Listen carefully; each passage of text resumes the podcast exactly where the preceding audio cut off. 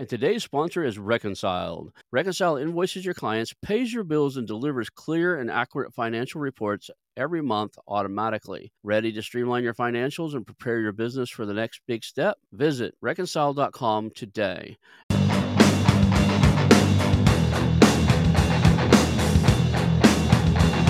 Hello, and welcome to the How to Exit podcast, where we introduce you to a world of small to medium business acquisitions and mergers. We interview business owners, industry leaders, authors, mentors, and other influencers with the sole intent to share with you what it looks like to buy or sell a business. Let's get rolling.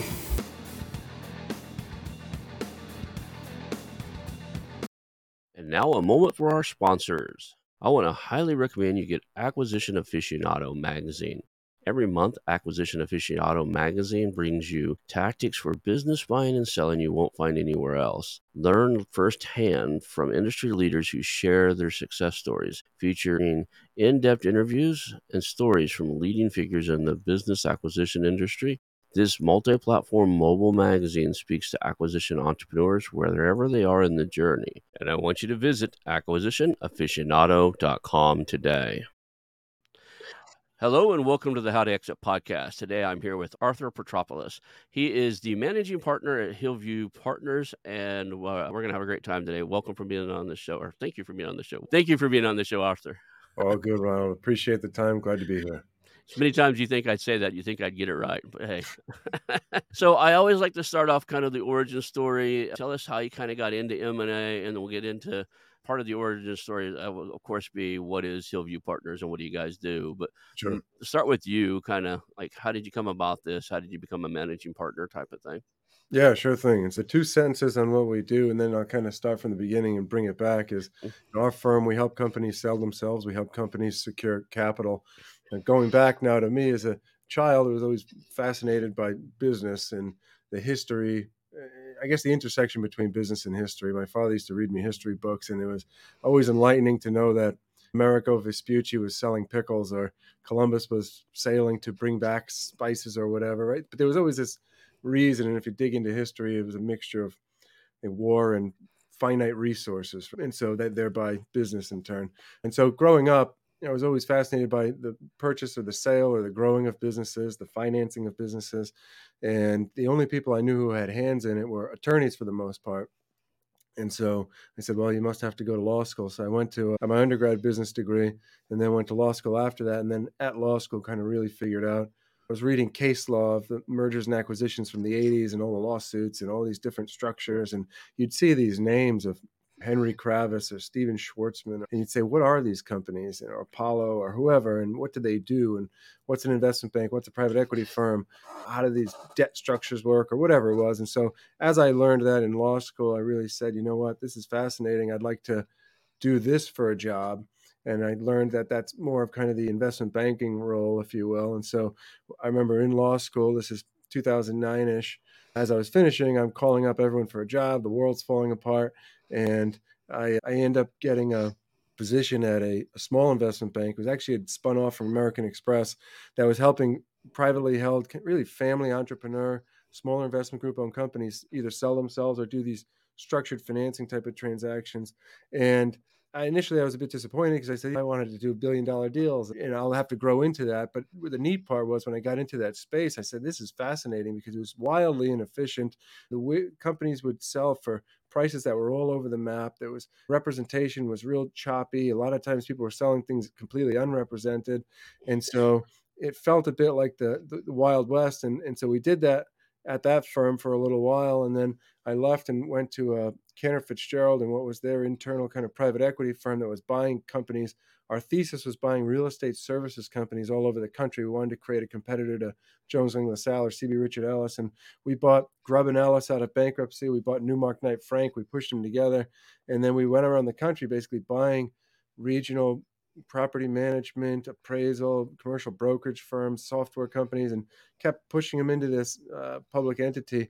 And so uh, it was fascinating though, because on the other side of the table, you saw the same things where people were not represented, poorly represented, didn't really understand the, how the process facilitated, what the structure looked like. And so, as much as we were on the counterparty in many ways, I felt as we were educating uh, people on it. The last stint I had in New York was running corporate development for it was a bigger uh, business services company that we ended up selling. And at that point, I was about 30. I said, "What's the next step? I can either, I think, keep going up that corporate ladder in the private equity or, or principal investment world, or I could start Hillview Partners, in which I'd always kind of wanted to start my own endeavor to focus on the area that I found most interesting. And so we started Hillview Partners seven years ago to focus entirely on the selling and the securing of capital for privately held companies, generating one to a 10 million in EBITDA primarily, sometimes a little smaller, sometimes a little bigger, currently across industries. But really, where our niche and specialization is kind of the complexion of ownership. So, entrepreneurs, families, smaller groups of investors, a handful of guys or girls who own something, and where there's not private equity or venture capital already involved. We call it non sponsored largely or not institutionally capitalized.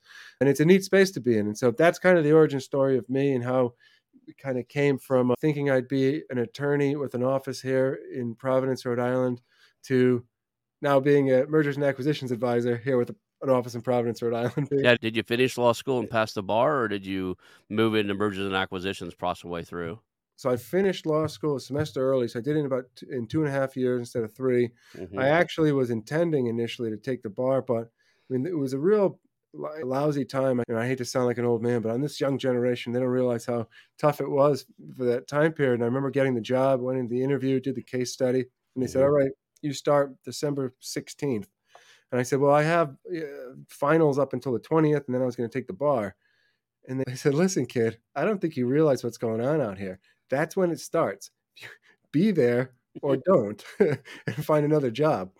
And so I said, huh. So, you know, right. I think we'll start. Be, we'll be there. And so I was able to come back and forth for that week to take finals, but I didn't take the bar. And if you ask my mother, she will uh, remind me about that every year about why I should still do that. So someday I will be done. But as of now, not the case. Yeah, I had one of those. You could do really good in a year, make you know tons of money, and they're like, "When are you going to get a real job?" Yeah. When you yeah. go take that bar. The reason I asked wasn't more than credentials or anything because you finished law school, but uh, reason I asked more than anything is there is a growing trend I'm noticing is a lot of the guys in mergers and acquisitions, they went into it through law school. Yeah. And decided they didn't want to be a practicing attorney anymore. So even some of them took the bar and practiced for a year or two, but there is a large percentage of I wasn't a lawyer, now I'm doing this, right? Yeah, I mean, even going back to the uh, my parents are not very, not very supportive that they kind of uh, they, they always were, but now they think they understand the ecosystem a little bit because this realm of what we do is kind of not in the shadows in a negative way, but just not something that's out there. The same way that maybe real estate development or attorneys. I mean, Lloyd Blankfein, the old CEO of Goldman, was an attorney. Brian Moynihan, who had Bank of America, he's an attorney or was an attorney. Sam Zell was an attorney. So, I, look, I get into debates as to whether a JD or an MBA is better for kind of the framework of being entrepreneurial, but right. it certainly teaches you of the allocation of risk and yeah. what is investing is at some juncture kind of changing trading return for risk understanding that risk allocation which i think a legal degree allows for and i think is a very valuable skill set to have it's interesting as i i got approved into a a part time, like evening law firm from one of the best part time schools around. Oh. And uh, I went to probably three or four classes and ended up in a, my first marriage ended up in divorce. So, mm. funny thing is, uh, I had to step out. I couldn't afford the uh, alimony and tuition and everything else. I'm in California back then too. So basically, I had to make big paycheck, uh, big paychecks to the X for a little while. And so while I was taking the break on that because I couldn't afford both, I got the opportunity to go sit in the office of the type of attorney that I wanted. I, I, had a consulting gig. I was in IT and did project management and all kinds of stuff for the IT world. And I got into the one company and they're looking around for a desk for me. I said, "There's two desks in the uh, IP attorney's room that he's not using. He has his desk and there's two empty. Can I go sit with him? Because I, I might go back to law school and I kind of want to see what he does. I won't bug him too much, but I'll just manage my projects from in there and I'll get sure. to chat with him every once in a while. And after watching what he did, it seemed I, I, just couldn't realize I would ever have to sit there and do that every day. It looked so boring. I thought you're going to see new inventions, and he did paperwork for 40 hours, 50 hours a week, constantly doing research and paperwork, research and paperwork. Never really talked to humans. I don't know if that's the way all IP attorneys are, but that was you not. I think, uh, yeah. Look, all I say to people is that I, I think we all like different flavors of ice cream. It's just important to find yours, you Yeah. know, whatever that is. Because I well, I'm, I'm glad he did what he does, and I'm glad Yeah. there's I'm glad they're out there. But I thought that's where I was going until I sat there and watched somebody do that day in and day out, Yeah. and uh, I was like, yeah, I don't think I want to do that. So I didn't go back. I went and got my master's degree in marketing instead. But I was looking some way to get out of IT, so I was either going to go go back to school and go to law school, or you know something to help my entrepreneurial spirit. So I went the entrepreneurial way. So one of the things you said in there it was interesting in your intro was unrepresented or, or, or poorly represented. I get a lot of questions all the time about people who are like, "Hey, how do you find off-market deals?" And I have to stop them and go, "Oh, before you do that, understand that if you're going to work with somebody who's off-market, you're now the advisor and educator also." And they're like, Yeah. "What do you mean?" I said, "They don't know what an LOI is. They don't know a lot of the process. They're they're running their business day in and day out, and you're going to be speaking a different language to them. So now you you got to either put on that hat or find somebody to put on that hat. Coming from you, the potential buyer, there's going to be some level of skepticism or mistrust when you start passing them documents they've never seen before. No, I was leading into probably what you're going to say is what's out there. I mean, when you go out to meet some of these business owners, they've been running their business for years. It's a family owned or friend owned, small, like you said, non sponsored business. What's the education process? I mean, how long does it take to get these guys to truly understand this is something different? You guys just take over all that or? Yeah, I mean, I think that the interesting thing about a lot of companies is that they have good representation for many facets of their business, but this is always an area that I think, particularly in the size range that we work in, that is Mhm. not well represented. And so you have every company we work with typically has an attorney that they trust, they have an accountant that they trust, and it's a good thing. I think when they bring them to the table in the early innings of the conversations, they certainly there's things we do that they understand that we build a trust with them because the client will look to them to say, "Hey, this guy seem all right. These people seem all right." And so getting that vet of confidence, but there is an educational component to it, and that's our job. And I think you're not good at explaining things if you confuse everybody. Like, eh, like the purpose of it is not to show how smart we are. The purpose is to allow our clients to understand what we do and why it's going to help and what the steps of that process are. And so we've really tried to kind of isolate the different steps of the exercise. What are the different, you know, I think not pain points, but where kind of the, the more challenging elements going to be? What are some of the easier parts? Where is going to be the most risk in the process? Where's not? Where's going to be where we see the outcomes? And so when you explain all of these things, I think in kind of digestible chunks of information, and it's a very streamlined process, people get it because these are inherently smart people because they've run businesses for long times and have been profitable. So they know how to do it. But it's always similar to as we learn about their businesses, we're an outsider kind of coming in to something that they know on a very granular level. And they're usually excellent at communicating to us what are the people, processes, products that they mm, provide or services. We try to do the same thing on our side. And so we say, look, here's the roadmap.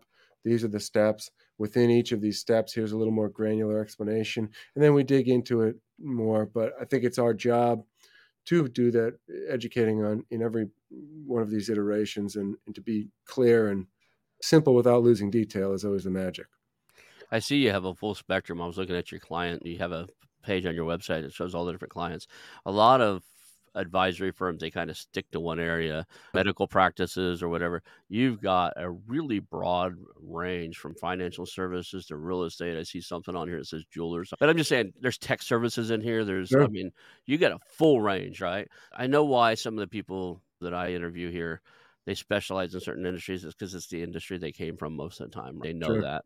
You've built a broader range here. So what are the things that are unique to certain industries that you can you think of? And there's certain I, I know there's certain things about SaaS that's unique but uh, what are some of the things that are just universal across all of them Yeah, and that's and I appreciate that because I think what we specialize our firm relative to kind of complexion of ownership hmm and size of business. And so we've always found that the called the one to a hundred million dollar transaction or the one to ten million dollar EBITDA company, and sometimes these transactions are bigger or smaller, but that space, ownership, and where ownership is privately held, where it's owned by an entrepreneur, a family, a small group of investors, that is kind of the avatar, if you will, hmm of the clients that we work with because there's a similar education process there's a similar exercise of going out to reach doing our research there's a similar kind of counterparty cohorts in terms Mhm. of search funds, family offices, private equity, large strategics. And so what we found is that on the very early stage of businesses, so say it's venture capital, this is a company that has an invention but no revenue. I do think there's a need for industry specialization because you're trying to get believers in something, right? Mm. I think when you get to a very, very large company, these billion dollar transactions, I think there's a certain less kind of subject matter expertise, but more relationship driven. That if you want to get Shell to buy a multi billion dollar company, those relationships usually go decades. And that's kind of the mainstay of main Wall Street business.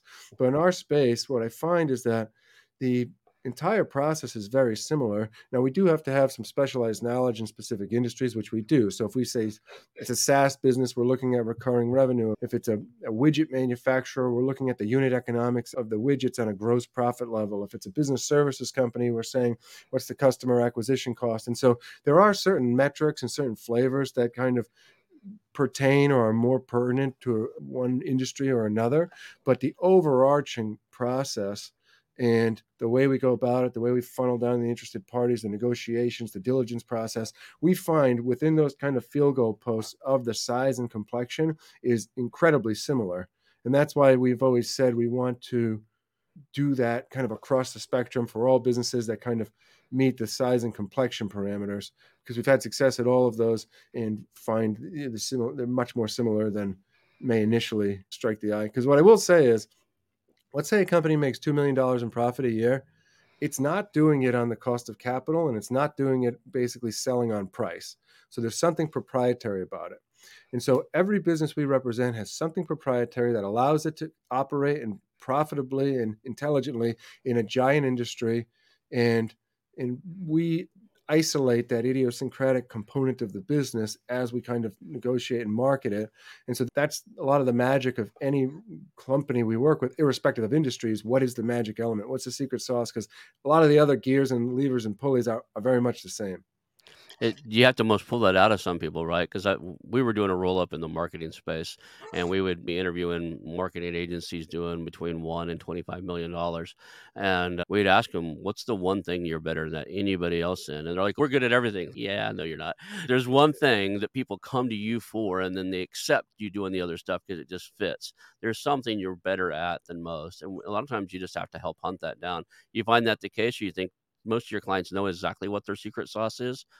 I would say most of them have a, a sense for it. They kind of have a thumb on this is what makes us better. I think mm. the characterization or the crystallization of that narrative is a lot of what we help with in the early innings of a, an engagement. And so we we talk through it and I ask people, and I'll ask the same question 50 times, but slightly different, slightly different, just to kind of chisel that diamond and understand yep. it.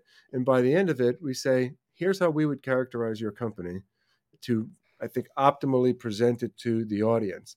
And the client will say, you know what, that's exactly what we knew. It's exactly how we would talk about it in many more mm-hmm. words, but that's the perfect kind of paragraph that describes it. So I always say they they know there's something special, and they oftentimes have a good kind of heat, heat meter as to where that resides in their company. But it's our job to kind of crystallize the narrative and be able to communicate it clearly. It's funny you said you asked the same question from different angles 30, 40, 50 times. I do that a lot when we're talking to business owners, not because it's just because you get a, a better picture on any complex question. When you ask somebody a, a question, they're going to give you between a five second and a one minute to two minute answer. And a lot of times the question was way more complex than that, right? Like, what's your secret sauce? You're going to crystallize it down to a single thing, but to get the story of it takes a few different yes. Uh, you know iterations. And uh, quite honestly, I was joking around. I said, "Didn't you ask that last time? Yeah, you were in a different place in a different mood last time. I'm going to ask you again because you're going to come at it from a different angle." There's a lot of truth to it. I mean, even if you say, "What's the biggest challenge? What's the biggest not mm-hmm. challenge?" You'll mm-hmm. get different answers, different situations. So at the end of business is a is a human thing, mm-hmm. and so it's all comprised of humans, and therefore good, bad, or otherwise. It's a lot of conversation, a lot of dialogues, a lot of relationship building in these engagements. And I think that's getting that kind of level set of transparency, honesty. Eh, that's our key. And that's the kind of trust we want to build with all of our clients because it does ultimately get the best results. And I imagine as an advisor, you have the same thing as us as buyers have. It takes a little while to build rapport deep enough where they're going to give you like the real deep answers, right? If you if on day one, if I ask you what your on the first call within the first hour, if I ask a company what their biggest pain points are or what their biggest concerns are going in the future, I get a different answer than I do right before we cut the LOI or right before we start heading into due diligence. When we've got a deep rapport, we know who each other are, we know we're serious, we're, we're both moving forward together. And then we come back with that question of, okay, what's your biggest concerns at this point? Yeah, I think it's it's congruent with all human mm-hmm. communication, right? If you went on a, a, date with someone for the first time and you first question you ask them is what's your deepest darkest fear in this world? Like it's not they're either not going to answer it or they're going to think you're odd or whatever so it's like the conversation has to progress from kind of walking to running likewise in any engagement of uh, they might run in this day and time if you ask somebody what your deepest darkest fear in the world is they probably yeah. think you're a mass murderer you know what so the point is, is that you can't start i used to see in this business because when, we, when i worked on it when i talked to other people you'd always kind of see people's approaches to client interactions. And I see it now with private equity firms that we talk to. So uh, we'll always kind of have the initial conversations of, and as we kind of always joke, separate the prospects from the suspects. But as we bring someone into the conversation to talk to the client, it's still a broad spectrum of people's demeanors, temperaments, what they ask, what they don't ask. And you see, though, that the, the best business people are oftentimes the best communicators. And so uh, I think that that's a pretty consistent theme across most verticals. So now you've got the secret sauce. You kind of know what they're what's unique about them and what really is going to drive value for the potential acquirer. How much does culture come into play and culture fit? There's a matchmaking process between buyer and seller as to understanding that culture X isn't going to fit with culture Z, or it is. Yeah, there's an element of that. I think when we think of deals or transactions, we always say what are the fundamentals of the company? So from a mm-hmm. dollars and cents perspective what is the access that the company has? So whether it's to customers certain industry verticals and then what is the proprietary element or the special aptitude of the business? When we think of all of that those are a lot of kind of the hard qualitative and quantitative elements of the business. And then around that usually is the wrapper of kind of culture and demeanor it's not i think if you have a, a company in oklahoma run by I think people that enjoy that kind of a demeanor, if you introduce them to a hard charging New Yorker, it may not resonate that well. But and, and so you always have to kind of balance that. Now I've seen people from because I will say, like, we try to take a, a, no jerk policy, whether it's for clients or whether it's for people we bring into deals. And so mm-hmm. I will say there's plenty of companies we've sold from the, the, the Midwest or the Great Plains to people in New mm-hmm. York that have been perfectly fine. But I do think that there's some, you'll kind of put out the information to a few people. And if you get a call back saying, I want to know what it is right now and this and that, and I say, listen, I it's probably not going to go the best way here. So there is an element to, to demeanor and culture, both from kind of the buyers and the business owners, as well as yeah. I think just thematically throughout the company. I've seen one or two fail. To turn it the other way, I've seen a Wall Street type, full suit, tie every day and this is from mm-hmm. one of our advisors. It was I only got to talk to them through the show and through I reached out to the seller that I guess you would call it the guy that's reselling it now. To make it short, Wall Street Type buys a moving company out of Dallas and shows up, doesn't like the the office space, bought, bought the thing, but doesn't like the office space, moves everybody to a fancier office, basically shows up in a suit and tie, and now all his workers are showing up to what looks more like a Wall Street boardroom. Big, huge oak table to set out, fancy kitchens, and and all his blue collar workers, probably half of them are either on parole or have been in parole at some point in their life.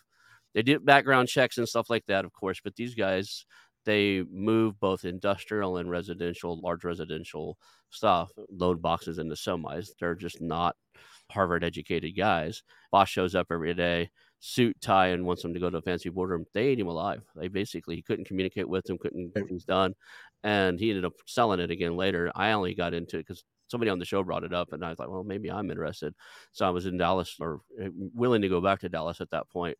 So I talked to him, and unfortunately, I've after more learning more and when you get somebody that's really distraught how much of what they're telling you is yeah, sure. their frustration and how much of what they're telling you is like the way it is but uh, he sold me away from buying his business after talking to him two or three times but that culture fit does matter it comes down to respect i think that money doesn't buy you respect in this world. I think no. it's the way you go into a situation. So, like we've sold companies that have been very blue collar companies. Think Mhm.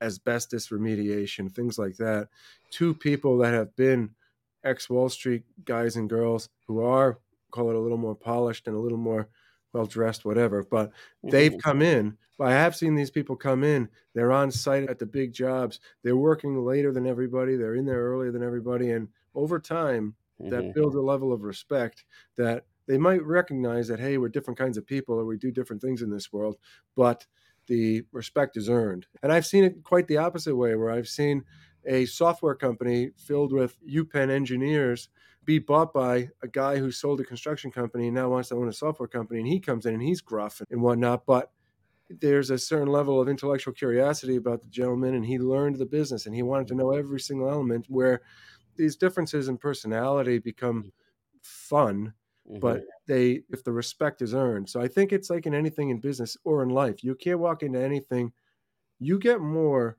by serving than commanding and i don't care what the net worth discrepancy is in a situation you must find a way to serve and thereby earn the respect of whoever it is that you want to earn the respect from I have a, another friend who just finished law school. Took the bar the first time, didn't make it, but that's not abnormal.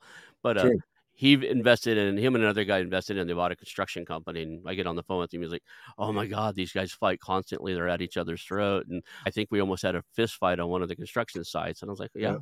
I grew up around construction. Yeah. Yeah, that's normal. That's just how they interact with each other. You need to be a little bit more of a hockey coach and a little less of an attorney. Go put them in their corner, give them something to do far from each other on their job site, and they'll calm down and be really good friends afterwards. And he's like, Really? I was like, Yeah, if you get them separated for 15 minutes, most of the time, grown adults will actually come to their own senses out of the heat of the moment and go back. So, you know, he's talking to me later. He's like, They're doing it again. That's just part of what you're going to do. It. You bought a construction Yeah. company. You bought a company where they uh, they do move, move dirt, basically. They have a bunch of heavy equipment moving dirt and dump trucks and all that stuff. And Sure. uh, those guys clash a little bit, and you got to learn how to be a little more, like I said, be a little more of a hockey coach and a little less of an attorney. And today's sponsor is Reconciled. Are you an entrepreneur or business owner thinking about your exit strategy? Or maybe you've just landed a business through acquisition and the books just aren't the way you need them to be. Let me tell you about Reconciled, your dedicated partner for industry leading virtual bookkeeping and accounting services. Reconciled pairs you with skilled professionals who empower you to grow your business and prepare it for success, whether that's your exit or taking that new acquisition to top performance. Imagine having high level financial management without expanding your team. From bookkeeping to CFO services, tax advisory, and even fully outsourced accounting, Reconciled has got you covered. They help you make the best business decisions, keeping your end goal in mind. And the best part? Reconciled understands acquisitions, as they have acquired three accounting firms in the past three years, and their founder, Michael Lee, mentors others in searching for acquisition, raising capital, or trying to aggressively scale. Reconciled invoices your clients, pays your bills, and delivers clear and accurate financial reports every month automatically. Ready to streamline your financials and prepare your business for the next big step? Visit reconciled.com today and let them get your books in order. Reconciled, making bookkeeping a breeze. That's reconciled.com. I knew a guy, uh, an old Wall Street guy that I'd met, that he owned uh, aluminum smelting plants in other countries. Mm-hmm. This guy was on the floor walking through everything with everybody, and there was, and he was there early, and he was there mm, late, and he had, Yep. he got the respect. And so I just, it's the same way that when you joined a basketball team or when you grew up, you'd say, "How do you get respect?" You go out there and you take the beatings with everybody else, and Yep. and then they say, "Okay, you're one of us here." Yeah, I told him you can't do this overwhelm thing because you get their respect. You just have to step step up, stand in, get in between them, and tell them you go over there, you go over there. You take command of the situation. After you do it two or three times, they'll realize it, and you'll have command over the, the whole thing. You can't be, oh my god, what are you guys doing? But people have a, and I don't know if it's just, I won't get into my beliefs on our ancestral heritage, but people smell weakness. Oh yeah, And and whether it's negotiating a deal or face to face combat, uh, people smell fear. And so you have to be, and whatever you're going to do in this world, you have to do it. No half measures. yeah. Let's talk about. The, I- I see you guys have a really cool process in here. One of the things you have on there is uh, six traps you avoid. So. What led up to uh, like identifying the six traps, and the, let's cover some of them so those listening can can get the idea of things they need to avoid. Yeah, sure. So we always like to define, I think there's two ways to think about either marketing or communicating the business. And so we used to think of it with the clients we were representing. We would say, we can tell the world how great they are and what magical things they can accomplish. But what always resonates is what pain do they solve? What problems do they avoid? And so, mm. if I'm representing a company that does brownfield dirt remediation for, for new apartments, if I say it will take half as much, it will cost a third, and your development will be on track 50% eh, faster, those are all avoidance of pain. It's the aversion of loss. It's okay. Mm-hmm. These are the real pains. If you solve them for me, I think I do think people appreciate that, or it's just more visceral and tangible than if I said, if you hire this company to do your dirt, you'll be five times happier. Like it's hundred percent. But uh, from our perspective, we've always said let's you know, suss out here and kind of extract what are the pain points in the exercise that we've seen historically and solve for those. And so when we think of those, we've always said it's first an area of kind of focus where there's not a lot of companies like ours that focus on this kind of again size and complexion. I think there's just a means of process and so, even for those that are, and there's a couple big national competitors that we go against, but their model's very different, where they say, "Hey, let's have a $50,000 retainer and then we're going to send your information to this 20,000 person database and we're going to just wait for the phone to ring where our approach has always been proactive. We do the research we reach out to the company specifically that we know are going to have an interest and then boil that down and that gets into the next element which is time. We say by mm-hmm. virtue of being proactive not reactive that 18 to 24 month process we boil it down to 6 months and we have offers within 100 days. And so again we say focus we say process orientation, we say time, and then the other ones it's really distraction. And so what happens a lot of times when someone wants to sell their business is the repre- representation will say, "Great, give us these 50 pages worth of information that I've listed out. I want to know 10 years ago, you know, how many personal candy bars got pushed through the operating expenses of the company." And it starts to overwhelm and they say, "Man, like this is like a dental exam." And so mm-hmm. we've always been cautious to say, how much information do you really need to have out there to extract the truest approximation of what the offer is? Because perfection is the enemy of progress. You can solve all the problems, but the patient's dead. And so you have to say, let's get the crux of the information out there and talk to people and bring them to the table. And then a lot of these elements are going to be in formal diligence. But formal diligence is when you already have a deal that's struck, that you already know the terms, that everybody's already working towards the finish line at that point. So we don't like to do an egregious amount of kind of pre diligence. We do a, an intelligent amount to get our arms around to be able to communicate. But there's a limit there as to not overtax the client when you're trying to do the exercise because what happens oftentimes we used to see it historically is they hire someone that person then starts just pounding them with questions and then all of a sudden they're not paying attention to the business or, or they're distracted to a degree and so as they're trying to sell the business the performance slips and then that makes it harder to do the thing and so it becomes this bad kind of self-fulfilling cycle and so we've always said we want 10 or so hours of a client's time before we have offers. So five hours or so getting us information, another five hours when we have Zoom meetings kind of right before letters of intent.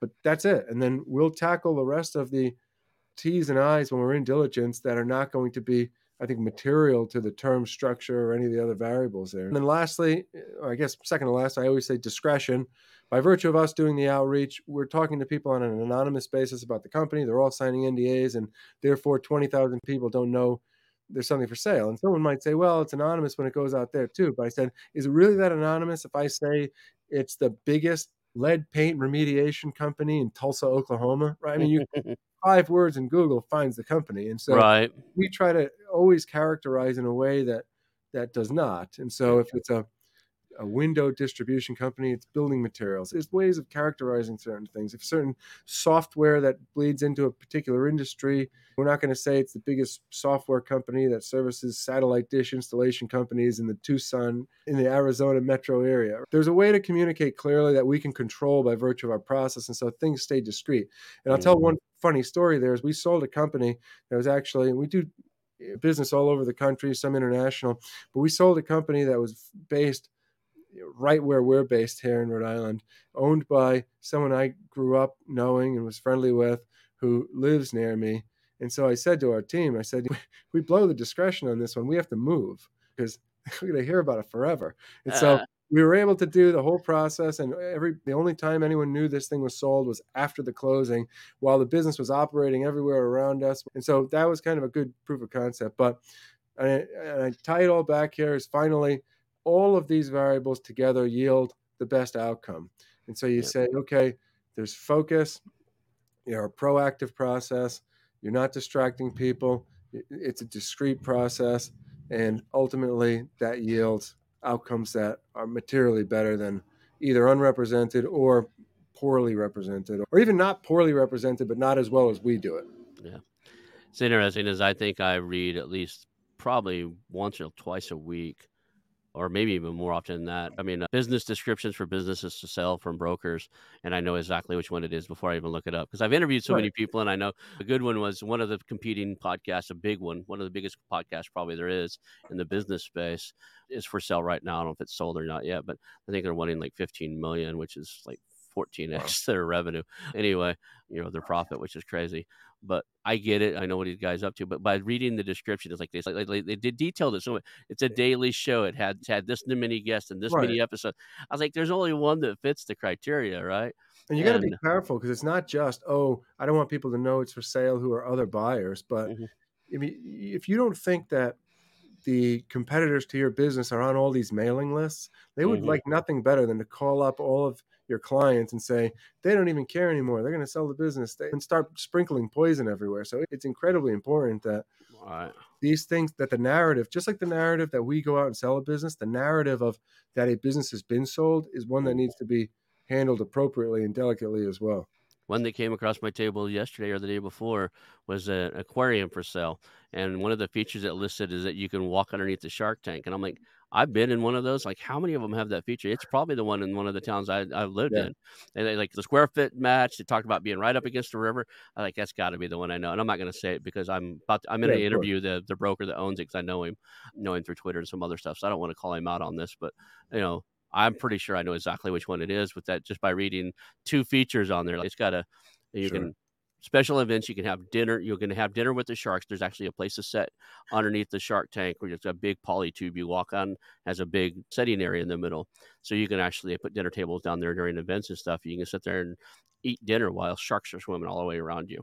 Sure. And uh, that said, uh, if I bet if I Google how many aquariums have a, a, tunnel going underneath the sharks, you can walk through them. There's probably four or five, if, if maybe one or two it's not only the competitor side of it, right? It's the employees, employees. now, right? How many of my employees are going to get fear of change and want to leave? You're going to have turnover. I always have to say, I got a lot of listeners in Europe. You're gonna have people leaving. Turnover in Europe's revenue. like you're not gonna have you're gonna have higher turnover. And I'm like, I got a lot of people that come on the show from Europe, but you're not gonna have higher revenue. You're gonna have higher people are going to leave. You're going to lose a lot of employees just because of the uncertainty of what's going to happen in their future. You get the opportunity in business to make decisions and to communicate things when you want to or when you have to, and it's always better to do it when you want to. And so that's our job. Is that I think there are some brilliant elements to our processes, mm-hmm. but a lot of the results are the result of doing a million little unexceptional things exceptionally well. Just a little more care about every element of the process, a little more care about the discretion, the distraction, the communications, and ultimately all of those things being incrementally better yields a result that's materially better. Mm-hmm. But but I think you're right. So one of the questions I have is that matchmaking service. When you, I call it that, but you sure. got a client, you ran through everything, you're like, okay, we're going to reach out, we're going to do outreach to highly selected potential acquirers is that just something that I mean, you guys just from your clients list, you probably looked like there was fifty or sixty just on that page alone. Is that just something from experience you guys look at, or do you guys use tools like Crunchbase and all the other stuff out there to say who's acquired companies like this? Is it a sure. gut feel because you've just been in the space long enough? I think the and at this juncture it's been 100 plus clients, and we've obviously listed a, a good chunk of them there. Mm-hmm. But we like to think it's the ideal or the optimal balance of art and science. And so yeah. we have our own internal database of thousands of companies that we've talked to and had interactions with over the years. We've been doing this because I've been the company has now been seven years, but doing it another eight before that, so 15 years of that. Mm-hmm. Then we have external databases, and so some of them are the Cap IQs, the PitchBooks are the ones that people be familiar with, but there's a bunch of others that we get good information from as well.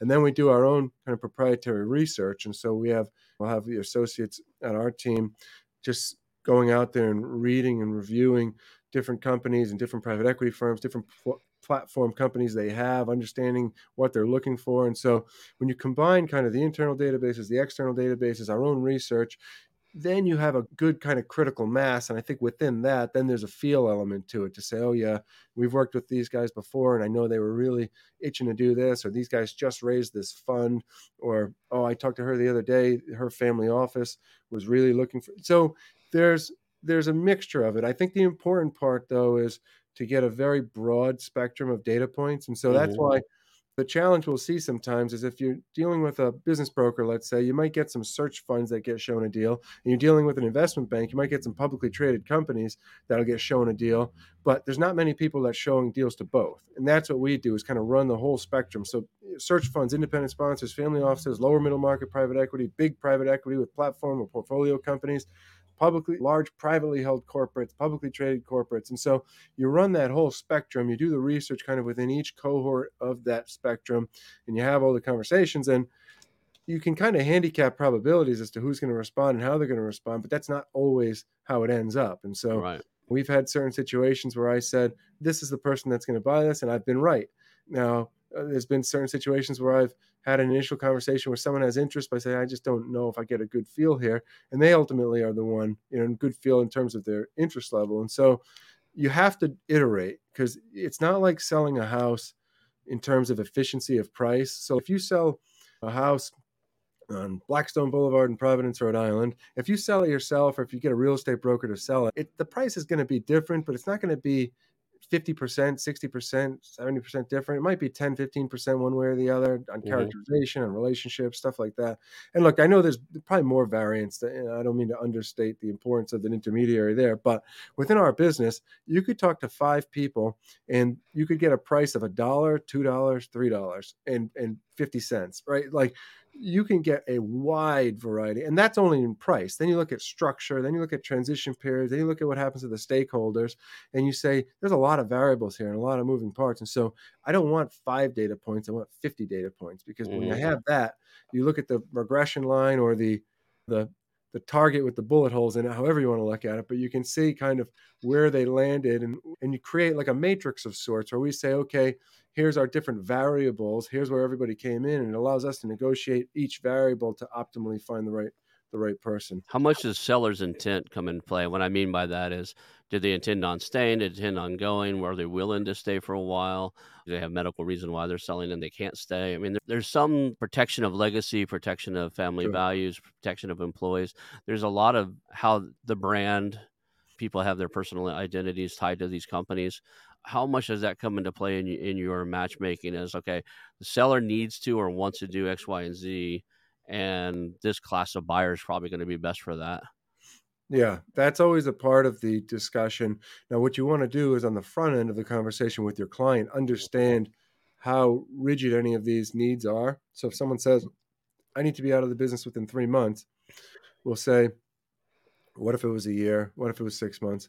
And you get feedback where someone says, mm-hmm. no, this is a thing that's happening in my life that necessitates this. Or they say, look, at the right price, maybe I'd hang around longer if we could kind of taper off that involvement. And so mm-hmm. once we have a sense of that, we always say we want to go out to the market and kind of have a wish list, right? Where this is the ideal situation. Now we won't have a wish list relative to price. We never like to put a price on anything. We want the market to put their best foot forward and create a competitive environment. But relative to structure, how much is that closing? How much is over time relative to the transition requirements and relative to what you alluded to as the stakeholders? the employees sticking around, the building that they have, the community they're involved with, whatever it is. Mm-hmm. We want to communicate very clearly here would be our ideal situation.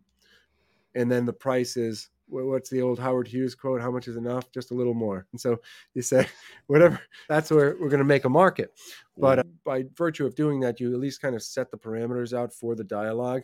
But it is important. And I think to different clients, it's of different importance to different variables. But mm-hmm. there's some things that are just very challenging to accomplish. And there's some things that I think are more down the strike zone. So if someone says, I want to sell the business and at the closing, I want to vanish into the the, the midnight sun, I say that's going to be real difficult. But if someone says, I'd love to be full time for 90 days and then kind of be available for three months thereafter, I said, okay, we can work with that and figure that out. But they are all variables that must be discussed and highlighted and communicated throughout the process.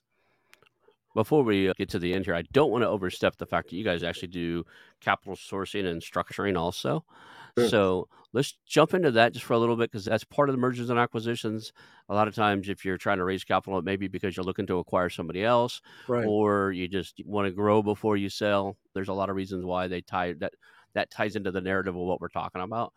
Discuss what you guys do inside of that. Yeah, so I'd say about 75% of our business is the selling of businesses and the exits of businesses. About 25% is capital. And because it's somewhat idiosyncratic situations, and so you could have a company that had a big bank that doesn't want to work with them or they don't want to work with the big bank anymore and so they need a better bank that's a better fit for their situation and growth model and so we'll find kind of a new relationship there we have short-term situations where someone says I can't get a bank loan right now, but I know I have this plan in place that within 24 months I will be traditionally bankable. So if we can verify that we believe that and, and kind of help them with the narrative, then we can find shorter term kind of non bank debt to bridge these situations. To your point for acquisitions, we've worked with clients before that say, "Hey, I own two companies, but I know 10 of 10 others of the same stuff that's for sale and I want to kind of effectuate the roll up. I don't want to be rolled up." And d- different people at different seasons. If someone's 70 years old, they'll say, "Look, I'll sell it into this thing and keep a little bit of equity." In other situations, if someone's 45, they'll say, "I want to take this for uh, to run with this. How can you help me here?" And we can bring in specialized private equity that does kind of like executive first private equity roll ups where there'll be an equity split, but they'll fund a lot of that growth. And so it's all very ad hoc in many ways, or kind of I say idiosyncratic, not in a negative way, but just that there's nuance to the situations. No one we don't do very early stage capital because VC world's kind of its own ecosystem. Right. For, for, profitable companies in the sphere that we work in, we can help in almost every situation. And a lot of times it's just the capital markets are not well understood. I think people say, oh, there's private equity firms that buy 100% of your company, there's banks that just give you debt. But I don't think they realize that capital is more of a continuum and that there's structured equity, there's structured debt with warrants, there's non bank lenders, there's minority private equity investments, there's a lot of different flavors. And so if we talk to the client and understand what is the desired outcome, what's the island they want to get to, then we can kind of reverse engineer and work back into, hey, have you thought about this? And oftentimes they'll say, I didn't know there was capital out there that did that kind of stuff, that supported these kinds of objectives. So give me uh, I almost want to use the word demographics of it, but basically, is it the same model? Like you're in the EBITDA of one million to ten million, and you want to raise X number of dollars to do. is there a window or a target range that companies you work with inside of this, and you help them raise a certain? Like, give me sure. an idea. You're still your this target of one million to ten million dollars EBITDA. Yeah, it's the same. It's effectively the same demographics. We're having all the same conversations, and so it's mm-hmm. the same complexion and I also think in business, you kind of who you resonate with to a degree, right? right? Yeah. Like, I don't drive a, a bright green Lamborghini, and so I may not get along with the crypto crowd, but I do wear brass button blazers and eh, on a Friday in the summer in, in New England. So, look, is there an element of kind of the, the, I think more tried and true businesses that are going to resonate, the Buffett, Graham, Charlie Munger type of crowd that does resonate? Yeah, and so I say we've we learned that it's always a combination of where you got good responses of what was actually fascinating to me of the type of businesses that i like the type of because at the end of the day like we're always we're selling a, a story right? And so i don't want to be in a situation where i'm selling and i don't know anything about crypto so i'm not opining on that industry but like we're not out there selling snake oil to the buyers or to the capital providers. I want to be able to point to this company and say this is a fundamentally sound business that that hits all of the right targets because if i believe in what we're selling as the company, then we're going to do a better job of, of selling that. Just like our own services, you got to believe what it is that you, you know you're, you're selling there. And so, complexion wise, it's it's going to be very similar. Situation might be company does a million dollars in EBITDA, was doing three million in EBITDA, wants to sell the business to the next generation but needs to bridge a million dollar gap. And so we say, okay, if you're doing a million EBITDA and there's limited debt on the company, we can get you a million dollar loan that'll bridge you for a year. Then we'll bring in a bank once you're back at three million EBITDA to give you three turns of EBITDA, nine million dollars that you can just kind of leverage and use it to take to extract the money from the company and then kind of hand it off with the note in tow, like a management buyout to the next generation. And so that'll oftentimes it'll be sometimes it's kind of a sequenced thing where it's non-bank debt mm-hmm. going down because you always kind of want to work the lower cost of capital as things evolve. But it's every situation's unique, but that's just an example of one. So if somebody's trying to that was a great example. What's the ranges? Like we'll, we we can help somebody range from raise from a million dollars to you know Yeah. I always say, look, the bulk of our transactions, we've done some stuff bigger, we've done some smaller. The bulk of the ultimate transactions usually one to a hundred million dollars, just because when 10 million EBITDA company, we, we would sell it for 120 to 150 million, but it's just as a general kind of Mhm. rule of thumb. So from a, a debt transaction too, you can think of it similarly because it usually prices on a multiple of existing EBITDA. But if there's a lot of assets, it can be higher. But generally speaking, one to 100 million. I think under a million dollars is tricky because it's either very early stage and you really need believers, in which case it's really just the owner of the business selling themselves. And I don't, we don't add a lot of value because if we talk to someone, they're going to say, let me just talk to the owner. And I think you know, above 100 million, it gets into, I think, lower cost of capital, kind of traditional financing sources like a Wells Fargo ABL line or big banking stuff that's a little outside of our realm and a little less, I think. That's an awesome range. I can't think of any of the businesses that I've ever worked with or talked to that would need to go above that. I Right. play in this wor- world where that's a hundred millions would be big. That's Yeah. a big. That's a big thing. And there's a world where that's not enough. So that's one thing I really like about. I call this whole mergers and acquisition space an ADHD paradise, right? If you get bored here, you just you're just not active because there's so many different things, so many. You, you cannot get bored in this space just because last year this time I was looking at coffee roasting companies and rec- recurring revenue, and now I'm buying newsletters and blogs because I can move them anywhere in the world. And two different things. I didn't buy any of the roasting companies, but I'm glad I didn't because I didn't realize I'd need to move again. I always kind of paint us as uh, maybe I'm full of myself, but as Renaissance men to some degree, where there's so many fascinating things in this world. Life is a buffet more than it's a fixed course meal, and you just don't get to eat everything you possibly want to eat. So, what's neat in our business is that, and someone will say on a negative side, my, our knowledge is a mile wide and an inch deep, but I think of it as more positive in that we get exposure to so many different things and so many interesting businesses. And again, tying that same line across all of them of like amazing people that run amazing companies. It's a neat thing to do. And I don't think a lot of people get are as blessed to kind of have that level of exposure every day. I love this show just because I get to meet people. I've Yeah. met people who uh, just do just the randomest things you would never think. I was interviewing a guy who had bought a manufacturing company. He's like, "Cool, what do you manufacture?" Like sorting devices, large. Tw- I think they're like a quarter million dollars and up. Sorting devices to sort shrimp. I was like, okay, they make a device Yeah. that costs over a quarter million dollars to sort shrimp, and it can like, sort the sizes, and I think it can detect bad ones. It's got all kinds of technology on it, and it can kick them Sure. off to the side, and it can help package them. And I was like, okay, this is a big stainless steel food grade machine that can sort shrimp. And then I've had another guy who does foundry services. They buy, I mean, old fashioned companies that basically pour steel. They make the molds and stuff like that. I was like, oh, cool, what's the weirdest thing you've ever made? Because I like that.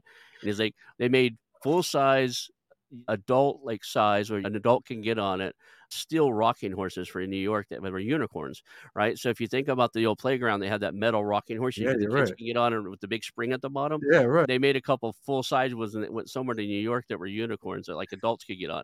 And it was like they made some really weird, interesting things. And, and you just you don't get that in all industries, right? You, I went back to the real estate space, like where I was before I came into this space. Houses are houses. You get a one story, two story, you get some weird stuff, but you see the same thing over and over and over again most of the time, right? I know what you mean. I always respect people that are obsessed with their craft, and whether it's a, I like whether it's cars or watches. Like the reason we have an affinity to it is because we think of hmm the one person on the bench making the watch just perfect, and it's it's, it's fascinating. And so the neat part of our business is look, we're obsessed with our business and the Mhm. the interactions and the transactions amongst all these companies. But by virtue of doing it, like you and I get to meet people that are obsessed with coffee bean roasting or task force management software or whatever it might be. Yeah, it's just like, and you, know, you get surprised at how much money is in some of these little industries too. You're like, I don't know, I can't, can't think of a good model off the top of my head, but I've been really shocked at finding that somebody's making 150, 200 million dollars from some obscure SaaS a year off of some obscure SaaS software because they helped insurance companies do something different and they, they got all the big ones. Or it just, it's interesting what people can carve out inside of this and you get to learn new things all the time. There's riches in the niches. That's what we always say. There definitely is. I think we're hitting the top of the hour. How does people get a hold of you? That's the next thing I want to do. Is what somebody's interested. They meet your target market, or they think they need your services and stuff. What's the best way to get a hold of you? Yeah, I'd say on our website, so hillviewps.com. And they can reach out to me directly on, on LinkedIn or go to our company LinkedIn page. We also have a YouTube channel. We put out a couple videos a week, just kind of explainers on things, but we're pretty responsive. So I'd say anyone interested to have a chat, we're always happy to have chats, whether someone believes they could be a client now or may want to do something in the future, just to chat on things, be a sounding board. We love those conversations. So I'd say the website, LinkedIn, and, uh, and YouTube. We have not started a uh, Hill View Partners TikTok page. I doubt we ever will, but uh, I'm trying it. It's actually a, it's a different thing. I've got some. You'll be on there in a, in a few weeks. We'll take clips out of this, and put, we'll take clips out of this and put them on there. But we're still learning that space. It's a different. It's a different clientele. It's a different market. And uh, as we learn it, we'll get better at it. That said, if somebody can remember only one or two things about Hill View Partners and what you've taught us about you guys today, what would you want them to walk away remembering? I would say it's important to remember to always have, if you're obsessed with your business, then when you are going to sell your business or find capital, you should find someone who's obsessed with doing that, and that's us. And and I'd say we will be relentless in our pursuit of our clients' objectives the same way that they are for their clients. Awesome. Well, I appreciate having you here today, and we'll call that a show. Sounds good, Ron. I appreciate the time here. Thanks. I want to announce our new channel partners, the ITX Marketplace. Since 1998, ITX has created 5 billion in value by selling more than 225 IT businesses in 20 countries. ITX works exclusively with IT enabled businesses generating between 5 million and 30 million who are ready to be sold and M&A decision makers who are ready to buy. For over 25 years, ITX has developed industry knowledge that helps determine whether a seller is a good fit for their buyers before making the match. ITX Mergers and Acquisition Marketplace we have partnered with has a proprietary database of 50,000 plus global buyers seeking IT service firms, managed service providers, Microsoft service providers, software as a service platforms, and channel partners with Microsoft, Oracle, ServiceNow, and, self, and, and the Salesforce space. If you have an IT enabled business you're ready to sell, I want you to visit the itexchangenet.com slash marketplace. How to exit. That link will be in the show notes. Visit them now.